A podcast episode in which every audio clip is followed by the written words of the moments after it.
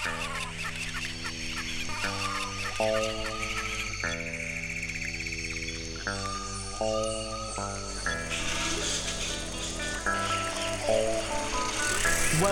to the Natural Selection Podcast.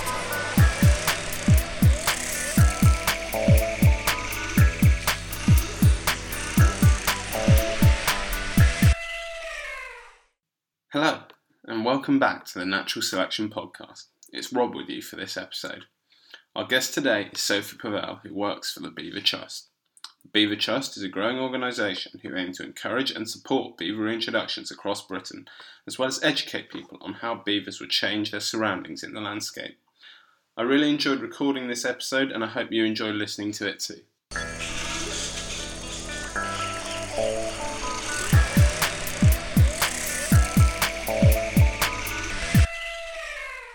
Hello and welcome to another episode of The Natural Selection with me, Rob. Our guest today is Sophie Pavelle, who is the Communications Coordinator at the Beaver Trust and presenter of the wonderful short documentary Beavers Without Borders, which was released in mid November 2020. Sophie, it's great to have you here today and uh, let's dive in. So, both you and I know that there's two species of beaver in the world Eurasian and North American and that they're the second largest rodent, being very unique in what they do. They're possibly more successful at manipulating waterways than humans, particularly with regards to wildlife. But in terms of the beaver's story in the UK, could you just give us a bit of background about that? And also why you think now might be kind of the time of the beaver in the UK? Yeah, sure. Thank you so much for having me. It's um, it's it's a pleasure to be on. So, background to the beaver story in the UK. It's a bit of an interesting one, really. I mean, beavers were and are a fundamental part of our riparian, so our river ecosystems. And they were very much a part of our rivers uh, hundreds of years ago, along with other mammals that have sadly um, been lost at the moment.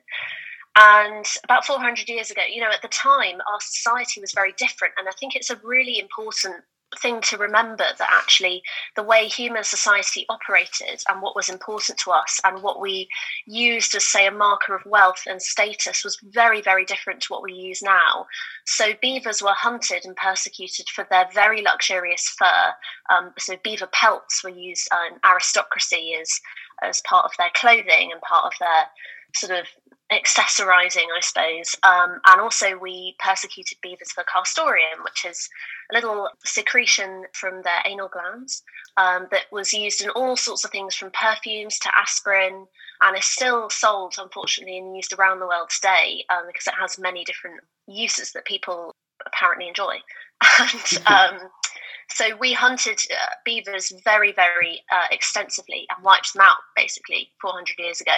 So they were just gone. You know, this enormously industrious and very charismatic and sort of present ecosystem engineer was suddenly gone. And so, in that 400 years, of course, not only has society changed, but our landscape has changed drastically. Um, our rivers have been dredged and canalised. Um, we've, of course, had the Industrial Revolution. We've had the agricultural revolution. So the way that we have used the land has, has vastly evolved in the favour of humanity. And so very quickly, um, you know, there's not that much room left for this big rodent to kind of operate and sort of work our rivers in the way that they do. And a few years ago, uh, beavers were discovered. Um, you know, beavers weren't totally wiped out. You know, beyond. You know, they weren't I guess they were functionally extinct, but there were a few isolated beavers that were discovered um, in the early kind of, you know, from sort of 2012 onwards. And the government immediately, I'm talking about the River Otter mainly here. So in the southwest, um, in Devon, there's a river called the River Otter, which was home to the very successful now River Otter Beaver Trial. And the government or people found a group of beavers living in an isolated part of that river catchment. Um, and the government said, okay, let's just get rid of these. And, and, you know, it's a problem that we don't really have time to deal with at the moment. But the community put up a fuss and said, actually, we're happy to have the beavers here. We like them. They're not harming us. And please don't let them go. And so then the government said to, um, Devon Wildlife Trust and Clinton Devon Estates, who own a good portion of the river otter catchment.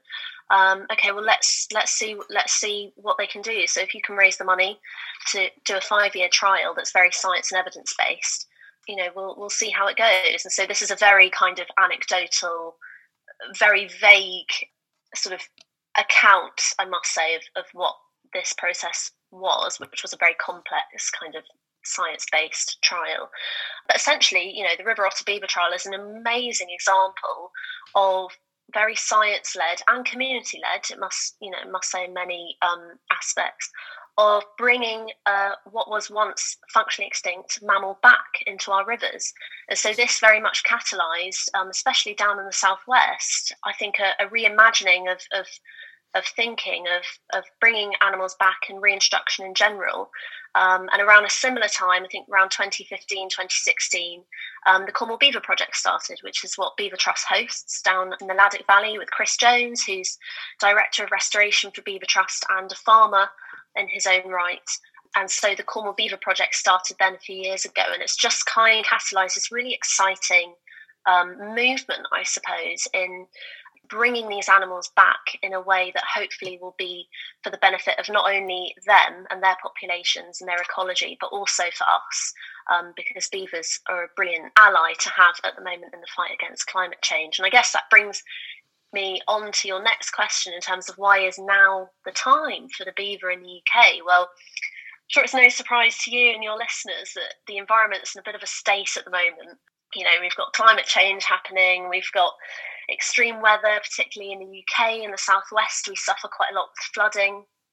And so, you know, we're looking to technology naturally to help us through these problems, but also we're start, you know, what the beaver represents is a look to nature as to how can nature help us through these crises and how can it alleviate some of the symptoms of climate change like drought like flooding um, like pollution you know when agriculture and nature get closer and closer together and humanity and nature get closer and closer together, there's going to be a mixing of those environments. So, how can nature help us uh, mitigate against those sorts of things? So, beaver represents so much, but I think in many ways it's sort of a metaphor for hopefully glorious change in terms of our relationship with nature and perhaps looking to nature as more of an ally versus this kind of intimidating entity that we struggle to sometimes harmonize with.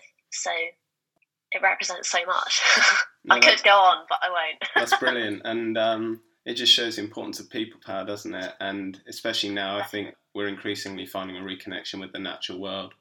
And yeah, I learned, learned a few things there as well. I didn't realise that they were still kind of used for their castoreum today.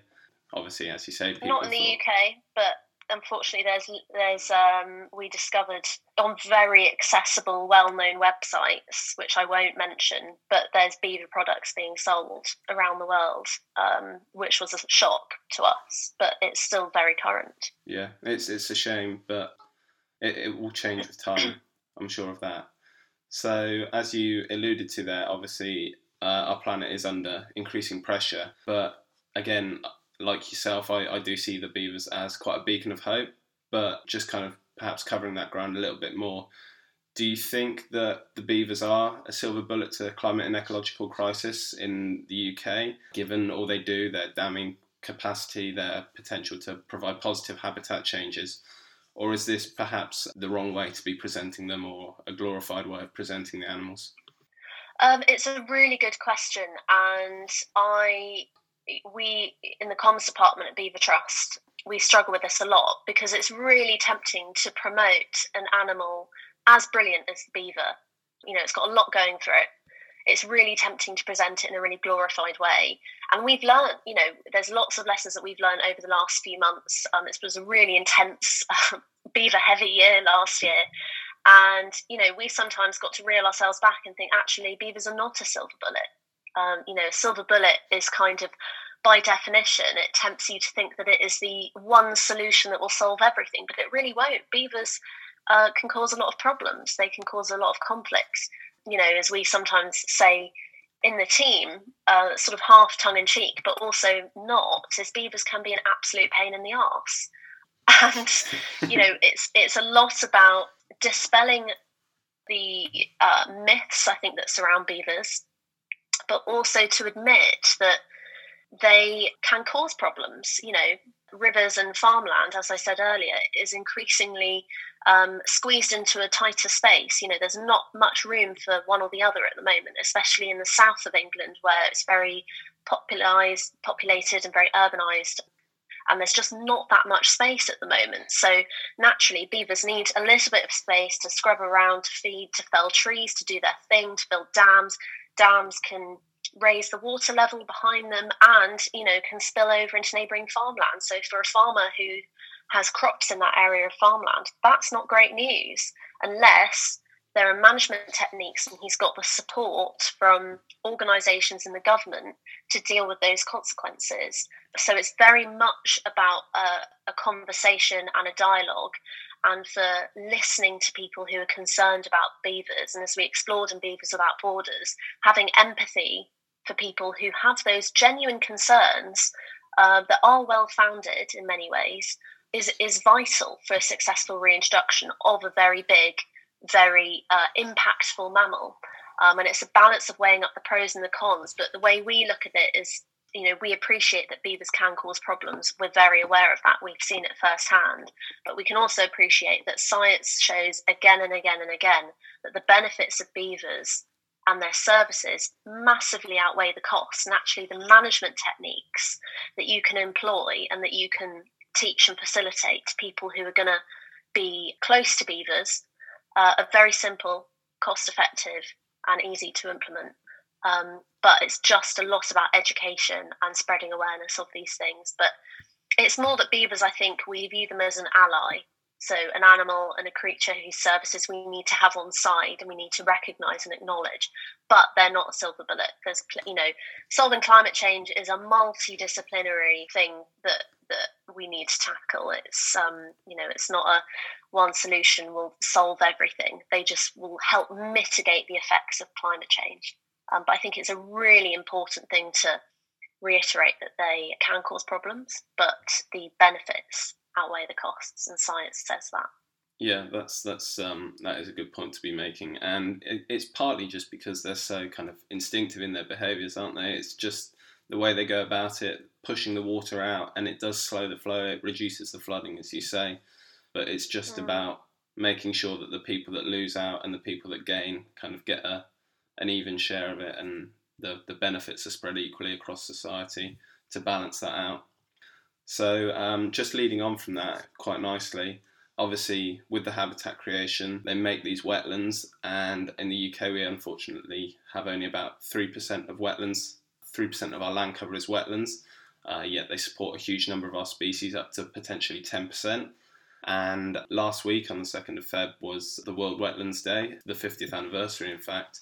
So, with beavers creating these wetlands, and as you say, their importance why do you feel that the beaver became the first successful and, quite crucially, I think it's important to say, official mammal reintroduction to Great Britain?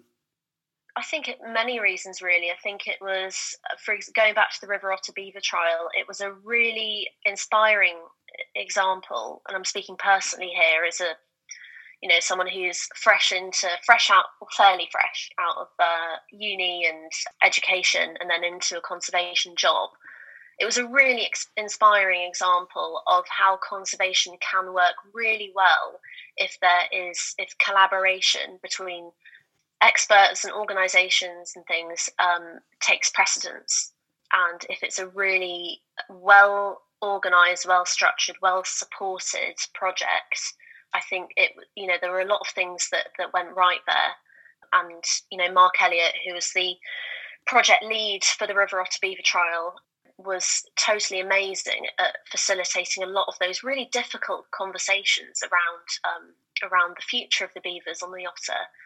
And you know, I think with the collaboration with Exeter University and Professor Richard Brazier, who led the science there, um, it was just a really amazing example of modern conservation in a very difficult, very turbulent world where conservation and environmental issues consistently still take a little bit of a backseat especially at the moment, you know, in the pandemic and things, it's it's really difficult to get that spotlight. I think the beaver helps itself a lot with being a very charismatic, interesting animal. Um, there are a lot of species around the UK that are really hurting and really need a lot of help and conservation assistance, but just don't have quite have the same uh, aura that a beaver has. You know, it's really captivating. It's been so um, heartwarming in a way to see how much the beaver has captivated the nation um, last year, you know, and it helped a lot having Springwatch, Autumn Watch, and Winterwatch focusing on the Cornwall Beaver Project.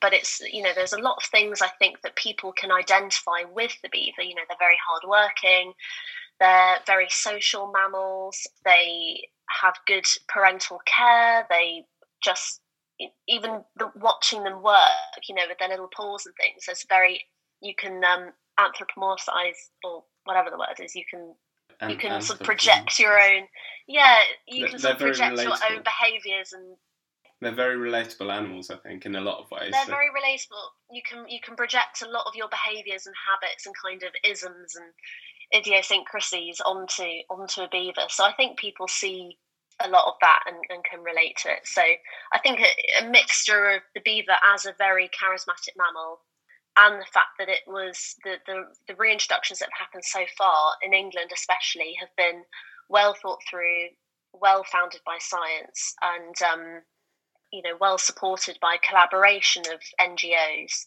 Um, it is a factor in their success. But you know, there's a lot of hurdles. There's been a lot of yeah. mistakes, and there's a lot of hurdles to come for sure. I think that that charisma that the animals inspire has also brought along a lot of very charismatic and influential people as well. They're pushing pushing in oh, the right totally. direction, and that's definitely yeah. helped them. There's a lot of very yeah, very know, um, very good characters around. Mm, yeah, we can't underestimate the power of influencers and people of notoriety and people with you know big public platforms. You know, if, if they're pushing the beaver and its reintroduction, that is so so powerful. Brilliant. So uh, hopefully the beaver is going to be having a long-term future in the UK. It very much looks that way, with as you were saying, the the river otter trial being declared successful and the population being allowed to stay. But just briefly, can we cover a few of the, the biggest hurdles to get to the point we're at now, and potentially a few of the challenges that are still being faced to move forwards with the hopefully wider reintroduction to the UK? Yeah, so I think it's really important to stress that although the river otter beaver population is now officially wild and free roaming, beavers as a species in England are still not legally classified as native and protected. So we've still got that big legislative hurdle to, to overcome, I think, in terms of policy and talking to the government so any reintroductions that are happening will still be in enclosed trials until they are proven and you know approved by DEFRA to be okay. Just because every catchment is different, and you know just because they're okay to stay in the river otter doesn't mean they're okay to stay in a river in the southeast because it's a totally different landscape, and there'll be different people who might be affected, different areas of farmland. So there's a great big uh, legislative hurdle there I think there's a lot of um, you know there's a lot of education still needing uh, needing to be ha- happening. So uh, Eva, the director of comms, and I are, are, working really hard on an education program this year to try and get um, you know beaver ecology. You know beavers are brilliant teachers, so they're a great teacher of river ecology and ecology in general. So uh, and there's still, as I said earlier, a lot of myths to be busted about beavers. So I think education on a broad level is still really important mm-hmm. because only then you know you can get public properly on board with them as a as a concept. And with, at the moment, we are working on slightly bigger scale stuff with Beaver Trust. So we've kind of with Beavers Without Borders, we um, you know introduce the concept of the beaver, but this year we're working on a new film which is zooming out a little bit and looking at riparian landscapes and with a bit more of a climate change focus and a bit more of a farming and land use focus as well. So that's really exciting. But yes, it's it's kind of we've we've done the beaver now, but we're hoping to talk a bit more about how they slot in to the land and a bit more about rivers and river health in general. No, that that's really exciting to hear, and I for one will uh, be looking forward to that. And just on that, I think it also requires a few brave landowners. For example, Uh, I come from Berkshire and we've got chalk streams around there. And to a lot of users of chalk streams, they're very precious. And the UK in particular is kind of uh, one of the few countries that has the majority of the chalk streams in the world. And beavers and chalk streams haven't yet, in the UK at least, been shown to be compatible. So I think um, it requires a few Mm. bold steps from individuals there. Yeah, definitely. And you know, um, the angling community and the uh, freshwater community, we really need to just keep those conversations going because introducing beavers on a big scale needs to be a collaborative effort. And it's very unproductive if you just sort of go ahead and do it without getting key stakeholders um, on board in those conversations. So, yeah, Chalk Stream, we've actually had a really cool blog written for us by uh, Mike Blackmore, who is a freshwater expert. And that's a really, really interesting blog. I'd recommend reading that if you're curious about that very issue on chalk streams. Um, So that's just on the Beaver how- Trust website. on the Beaver Trust website, yeah, we've got a blog section and look out for the blog by Mike Blackmore, and he delves into the very topic of beavers, chalk streams, and fish, which is fascinating. So I highly recommend that. Brilliant. And so, just finally to wrap up, sticking on beavers or moving away if you wish, uh, what recent news from the UK or on a global scale has given you further hope or renewed hope for the planet and its future? I'm going to go personal here and on a global scale, and it's the fact that the US has rejoined the Paris Climate Agreement. I'm I have dual nationality with the US. My brother and I were born in the States, and our dad's American, and so we voted in this historic election. And uh, it's really encouraging to have the US as you know a huge superpower back in that game because we've we've got to keep thinking about the climate now and so having their influence there and their commitment to helping to sort it out is really encouraging. But Yeah. again, that is a personal view, but it does give me hope. No, that that's uh, that's very very beneficial and, like you say, definitely something to be celebrating. For sure. So that brings us to the end of the podcast today. Thank you so much for joining us, Sophie, and um, Thanks for having me. yeah, it's been brilliant to talk to you. Thank you very Cool. much. Thanks so much. And that's it for this episode of the Natural Selection Podcast. I hope you enjoyed it as much as I did and maybe learned something new. To keep up to date with the podcast, follow us on social media.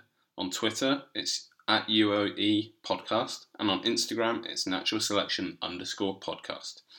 The podcast is available on SoundCloud, Spotify, or Apple Podcasts. Please do like and share it if you enjoyed the podcast, and we'll see you again.